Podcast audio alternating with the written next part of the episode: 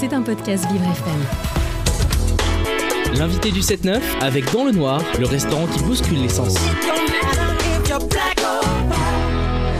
Vivre FM 8h01, nous accueillons Philippe Mouillet, sénateur président de la commission des affaires sociales, au micro de Frédéric Cloteau. Bonjour à tous les deux. Bonjour Dominique, bonjour Philippe Mouillet. Oui, bonjour. Ah, effectivement, on bouleverse nos programmes parce qu'il faut se lever tôt pour avoir un sénateur. Figurez-vous qu'il bosse. Si vous aviez, euh, Dominique, l'image du sénateur qui s'endort après un bon repas bien arrosé, c'est râpé avec Philippe Mouillet qui d'ailleurs vient là est en pleine actu puisque vous venez, Philippe Mouillet, de dégainer un projet de loi euh, pour la retraite des agriculteurs après euh, avoir reçu avec 9 mois de retard un rapport du gouvernement qui proposait trois scénarios. Les trois, vous les avez retoqués. Dans tous les cas de figure, les agriculteurs étaient perdants. Et vous, en moins de 24 heures, euh, vous avez imaginé un autre scénario. Est-ce qu'il va aller jusqu'au bout? Alors je l'espère. En tous les cas, moins de 24 heures, mais on avait déjà travaillé au Sénat préalablement les différentes possibilités. Et lorsqu'on a vu le, le, les conclusions du rapport, on s'est dit on peut pas laisser cette situation-là. En plus, on est en pleine crise euh, agricole. Donc l'idée, c'était de déposer rapidement euh, une proposition de loi de façon à faire réagir le gouvernement. Alors deux options. Soit le gouvernement nous laisse perdurer la loi et donc on va aller au bout parce qu'on voit bien qu'il y a une mobilisation euh, de toutes les sensibilités politiques. Soit alors il prend ses responsabilités. D'ailleurs, au lendemain du, discours de politique générale du Premier ministre, hein, qui a évoqué ce sujet-là, et donc on lui donne là les outils, les ingrédients pour pouvoir faire en sorte de pouvoir être opérationnel tout de suite et donc de passer au discours, aux intentions, à à la réalité. Difficile de, de, ne pas évoquer le sujet dans un discours de politique générale alors que les tracteurs sont euh, aux, portes de, aux portes de Paris. Les tracteurs, vous et les agriculteurs, vous les connaissez puisque vous êtes député des Deux-Sèvres. Euh, qu'est-ce qu'il y a dans la tête en ce moment des, des, des, des, agriculteurs Alors, on va dire de votre, de votre coin, évidemment, parce que c'est ceux que vous connaissez le mieux. Vous y êtes la moitié de la semaine. Dans quel état d'esprit ils sont? Est-ce qu'ils sont tous d'ailleurs dans cet état d'esprit un peu, euh, pas revanchard, mais en tous les cas revendicateurs? Oui, revendicateurs, mais je crois que avant tout, euh, pour bien les connaître, euh, ils sont avant tout en souffrance. C'est-à-dire que c'est une réaction, et là, c'est un cumul, je dirais, de difficultés qui fait que lorsque la coupe est pleine, eh bien, on essaye de d'évacuer. Et donc, euh, dès lors qu'ils considèrent qu'ils ne sont pas entendus, suffisamment entendus au niveau national et européen, ils réagissent. Et là, c'est notamment les, propositions du gouvernement concernant les nouvelles taxations sur le gaz qui a fait que ça réagit. Mais d'une façon générale, ça fait 30 ans. Donc, vous voyez, j'englobe plein de groupes de, de, gouvernement. Ça fait 30 ans que globalement, on pointe du doigt l'agriculture en disant on a besoin de vous, mais on vous met des contraintes permanentes. Ça fait 30 ans qu'on fait quelque part euh, euh un peu d'agribashing et on voit bien les, les normes environnementales sont telles que euh, elles sont parfois nécessaires, mais souvent le monde agricole n'est pas accompagné pour pouvoir les mettre en, en, application. Ça fait des années que nous avons des règlements européens et qu'en France, on a toujours la bonne idée de transposer, faire mieux que les autres. Ça fait 20 ans qu'on explique au monde agricole qu'on plus leurs produits, mais qu'on les importe de l'extérieur, euh, alors que eux peuvent euh, avoir d'autres conditions euh, pour exploiter. Voilà, donc je crois qu'il y a un cumul généralisé, et à partir de là, on peut pas d'un côté dire on veut une autonomie financière au niveau national, on veut euh, à la fois une production de qualité, euh, en quantité, et expliquer nos mondes agricoles qu'il faut qu'ils travaillent des heures pas possibles sans, avec un revenu qui est en diminution permanente. Et une retraite? Et une retraite qui est aujourd'hui pas à la hauteur, hein, avec des, des, niveaux de retraite qui sont, euh, qui sont tellement faibles que, je veux dire, s'ils n'organisent pas eux-mêmes leur propre retraite, c'est difficile. Donc, euh, à un moment donné, on doit prendre nos responsabilités. Et puis, euh, voilà. Et donc, c'est vraiment un toilettage qui est nécessaire. Je vous dis, hein, c'est 20 ou 30 ans de, politique nationale. Donc, euh, c'est pas simplement une responsabilité du gouvernement actuel. Mais aujourd'hui, il y a urgence. Et voilà. Et on voit bien que si on réagit pas, moi, je vois dans, mon département, le nombre d'exploitants diminue. Lorsqu'un exploitant arrête, il n'y a pas de repreneur. on voit bien qu'on transforme l'élevage en des grandes céréales. Enfin, il y a vraiment urgence d'intervenir dans ce domaine où on était plutôt dans un, domaine d'excellence au niveau national. Autre sujet qui peut fâcher, euh, qui est d'actualité également, le remboursement des fauteuils, ça peut pas échapper au président de la, commission des affaires sociales du Sénat que, vous êtes. Euh, ça grogne parce que là, il y a, une promesse qui a été faite par Emmanuel Macron lors du Conseil national du, handicap. Ça commence à se déployer, sauf que c'est largement insuffisant et vous avez plus de la moitié trois, trois quarts des gens qui sont en fauteuil qui disent mais en fait moi je pourrais jamais avoir un remboursement, mon fauteuil coûte plus cher que ce qu'on prévoit. Et tout à fait. Et, surtout, j'ai le souvenir, moi, du, débat que nous avons eu au, dernier PLFSS, la loi de finances sécurité sociale, où on a abordé euh, cet aspect-là et les ministres au banc étaient clairs en disant ne vous inquiétez pas, nous prendrons tous les fauteuils euh, au niveau financier, quel qu'en soit le coût. Et j'ai même en tête euh, l'intervention de Robert Barger qui nous expliquait voilà, un fauteuil à 15 000 euros, eh bien voilà. Alors quand j'entends ça, moi voilà, j'avoue de nouveau, c'est pas ma façon de faire la politique. Soit on est capable, on met les moyens, et quand on fait une on est capable ensuite derrière d'être opérationnel et on répond. Alors on peut peut-être avoir des exceptions pour des trucs exceptionnels, mais enfin, on règle 95% des sujets. Soit alors on n'a pas le niveau financier et on indique les règles du jeu. Voilà. Donc je crois que vraiment euh, là, euh, enfin, euh, là le gouvernement va être observé. Il ne peut pas y avoir de recul là. En plus, de nouveau, ça a été réitéré dans les dernières déclarations du gouvernement.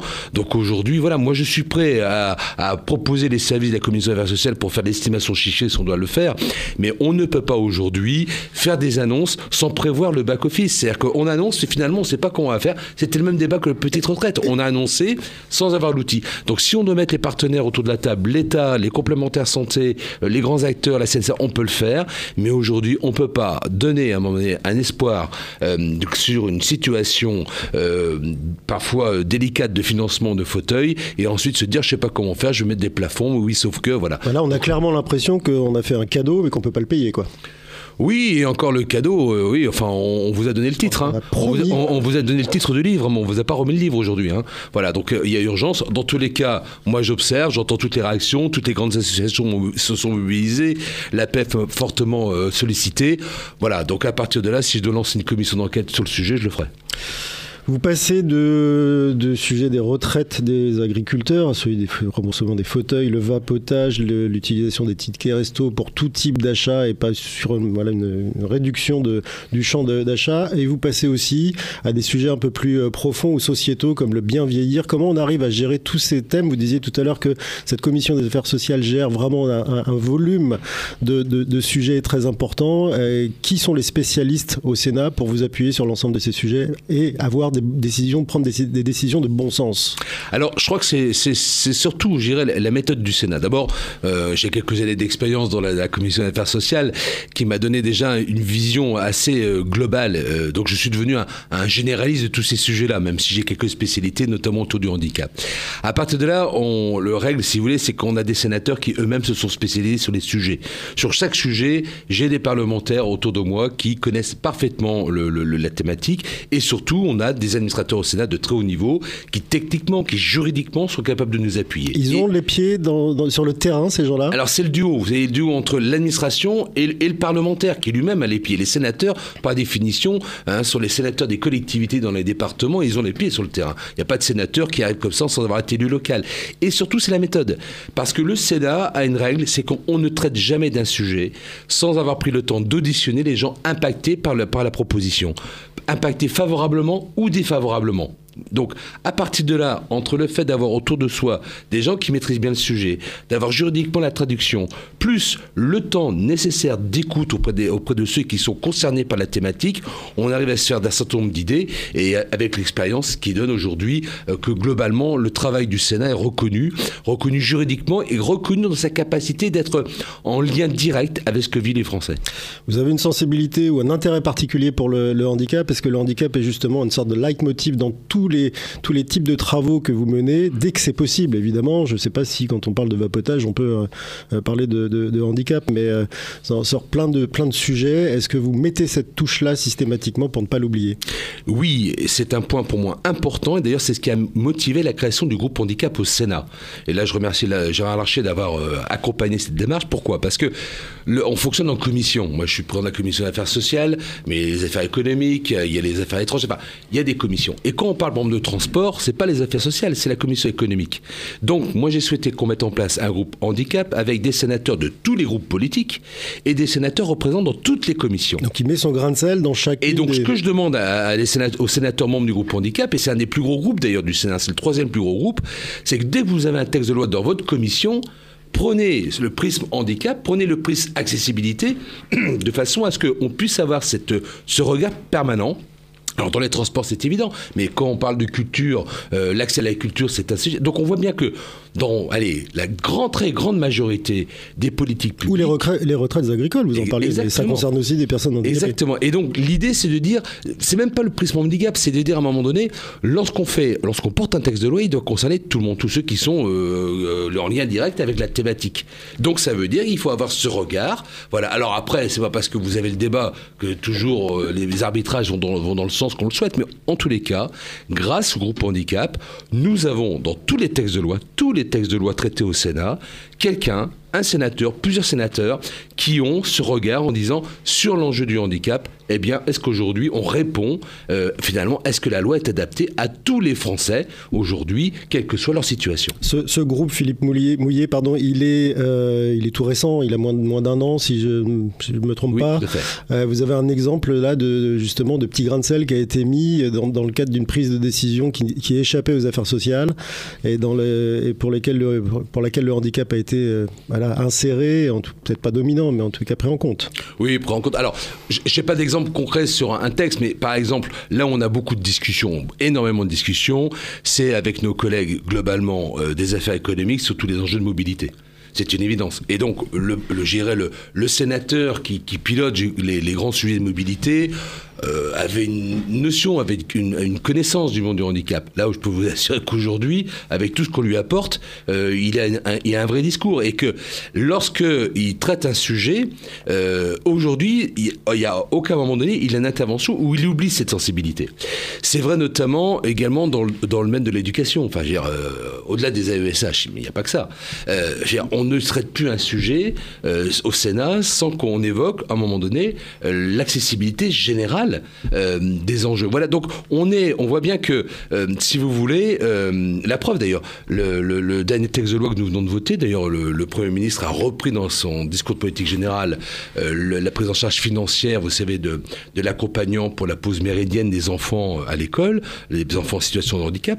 Le Premier ministre l'a évoqué dans, dans, discours de politique générale en référence à un texte de loi qui a été voté au Sénat à l'unanimité porté par un sénateur de la commission euh, culture et éducation. Si on prend cet exemple des AESH, donc des accompagnants euh, d'enfants handicapés à l'école, la journée d'un enfant, elle est découpée et la journée d'un accompagnant, elle est également découpée. Il a grosso modo trois employeurs ou trois, voilà, trois temps qui sont complètement différents. Vous dites souvent que euh, la politique handicap, quelle qu'elle soit, quel que soit le domaine, c'est juste une question de bon sens et pas uniquement une question d'argent. Comment on peut comment on peut instiller euh, une fluidité dans le traitement Alors là, pour le coup, euh, des enfants à l'école, mais aussi des MDPH, parce que ça bloque un peu partout. Ben, je pense qu'alors, d'abord, quand je dis que c'est Enfin, c'est pas que des organisations. Parfois, il faut quand même des moyens financiers complémentaires. Il faut quand même être clair. Mais d'une façon générale, je pense qu'on pourrait déjà faire beaucoup mieux et très vite avec les outils que nous avons. Simplement, il faut vraiment qu'on considère euh, la situation dans la globalité et mettre du bon sens, hein, qu'on appelle c'est l'activité du bon sens paysan. L'exemple que vous évoquez euh, pour les AESH et pour les enfants, voilà. Mettons en place un service départemental d'accompagnement de l'enfant en situation de handicap, et d'un seul coup, vous avez un opérateur qui gère la semaine complète d'un enfant le parascolaire, le périscolaire, pardon, euh, le temps scolaire, le temps méridien, la vie, associative, la vie culturelle avec un service d'accompagnement. Et là, on, a déjà des gens qui financent. Donc le débat, c'est même pas de mettre plus d'argent, c'est comment est-ce qu'on fait pour créer de la fluidité. D'un seul coup, vous avez une personne qui est employée en tant qu'accompagnant, qui a un vrai temps plein, qui a donc une vraie rémunération, qui suit un enfant dédié sur la durée, c'est-à-dire qu'on peut faire une vraie gestion professionnelle des emplois avec tout le volet valorisation du métier, et en parallèle, vous avez des familles satisfaites parce qu'elles sont rassurées d'avoir à tous les moments importants pour l'enfant quelqu'un qui les accompagne. Vous voyez, c'est une mesure Ce que vous dites est qui ne coûte pas un euro, qui ne coûte pas un euro, et qui fait qu'à un moment donné, parce que les, les, les, euros sont déjà sur la table, et qui fait qu'à un moment donné, on règle des situations. Simplement, eh bien, euh, il faut que le gouvernement écoute la position du Sénat en disant c'est pas un enjeu d'éducation nationale ni de médico-social. C'est un enjeu de bon sens, donc il faut que les structures se parlent et qu'à un moment donné, on puisse avoir réellement la capacité de créer un opérateur commun. Euh, voilà. Donc, voilà. Et, Donc, qu'on parle, partie et des qu'on parle du besoin des personnes et non pas des lois ou des, des différents types de financement qui existent parce que là c'est le c'est le, le- le- le- comment le, le- le millefeuille administratif qui gère en fait la vie et de l'enfant et de, et de l'accompagnant en ce moment. Mais c'est une bonne illustration du, du mal français. hein. On parle de, là, on, on a donné vraiment l'exemple des AESH où on est en train de dire qu'on pourrait trouver des situations euh, meilleures euh, simplement avec du bon sens et de l'organisation. Dans ce domaine-là, je peux vous dire que nous croulons, nous sommes en train un peu de mourir de la suradministration et du système de silo permanent. Euh, voilà. Et il n'y a pas que dans ce domaine-là. Je pense que réellement, euh, un gouvernement quel qu'il soit tirait des bénéfices énormes dans plein de domaines s'il avait ce regard global et surtout que si, pour ça, à un moment donné, non pas uniquement euh, dans son précaré du ministère ou de, sa politique, mais si réellement il avait une vision de terrain et il partait du besoin des gens. Partir du besoin des gens, c'est aussi un souci qu'on peut avoir dans le cadre du- des opérations de médico-social. Vous, ça, forcément, ça vous échappe pas non plus ce secteur-là, qui représente quand même le quatrième employeur de France, hein, je crois. Euh, Aujourd'hui, il y a un problème de valorisation de ces métiers. Les gens ne veulent plus bosser dans le médico-social, pour être très clair. C'est pas assez payé, c'est dur, c'est compliqué, c'est contraignant. De l'autre côté, il y a aussi un besoin de désinstitutionnalisation, c'est-à-dire qu'on arrête de regrouper les gens dans des, euh, dans des, dans des établissements, mais on essaye de leur permettre de vivre leur vie qu'elles l'entendent, telle qu'ils l'entendent euh, chez eux ou, dans des structures plus light. Vous avez un avis là-dessus, une solution, parce que vous êtes quelqu'un justement de terrain et de bon sens? Alors, j'ai- pas une solution. Là, c'est des solutions. Euh, moi, de nouveau, je, pense que euh, en matière de méthode, il faut toujours partir du parcours de vie de la personne. C'est quoi ses besoins et comment on fait en sorte que les politiques publiques s'adaptent j'irai euh, aux besoins de la personne et non pas ce que l'on a fait depuis des années et des années et des années dans le domaine du handicap. Vous avez tiré la sonnette d'alarme il y a plus de 6 ans, c'est Ouais, ça ouais, Et ça n'a pas, trop bougé. alors, il y a eu quelques évolutions, mais c'est pas bougé. Donc, de nouveau, moi, j'ai écrit, euh, j'ai pris le temps d'écrire. Alors, alors là, à l'époque, j'étais absolument pas spécialiste. J'étais un observateur, un observateur, et, et j'ai dit, ben, je vais aller rencontrer les acteurs sur le terrain. Pourquoi ça marche pas? Pourquoi aujourd'hui il y a tant de personnes en souffrance? Alors que l'on met sur la table 73 milliards d'euros tous les ans. Et avec 73 milliards d'euros tous les ans, on n'est pas capable, non pas de tout régler, mais en tout le cas d'adapter. Donc je me suis dit, avec du bon sens, et on s'est rendu compte que de nouveau, tout est en silo, il n'y a pas de discussion entre les acteurs. On parle d'un côté de désinstitutionnaliser, ce qui est une bonne logique, mais en même temps, on ne donne pas les moyens suffisants aux structures pour s'adapter. On est en train de dire qu'il faut plus de humains, d'accompagnement, mais en même temps, on n'est pas capable de revaloriser les éléments. Le bon exemple, c'est le, le- vous savez, le, le, les- le- le Ségur en matière de revalorisation salariale. Mais c'est la première fois que je vois qu'un gouvernement met sur la table près de 2,5 milliards d'euros pour revaloriser les salaires, ce qu'on devrait tous applaudir, et qui n'a créé globalement que des mécontentements sur le terrain. Certes. C'est extraordinaire. On met 2,5 milliards d'euros, tout ça pour que globalement les gens soient plus insatisfaits après qu'avant.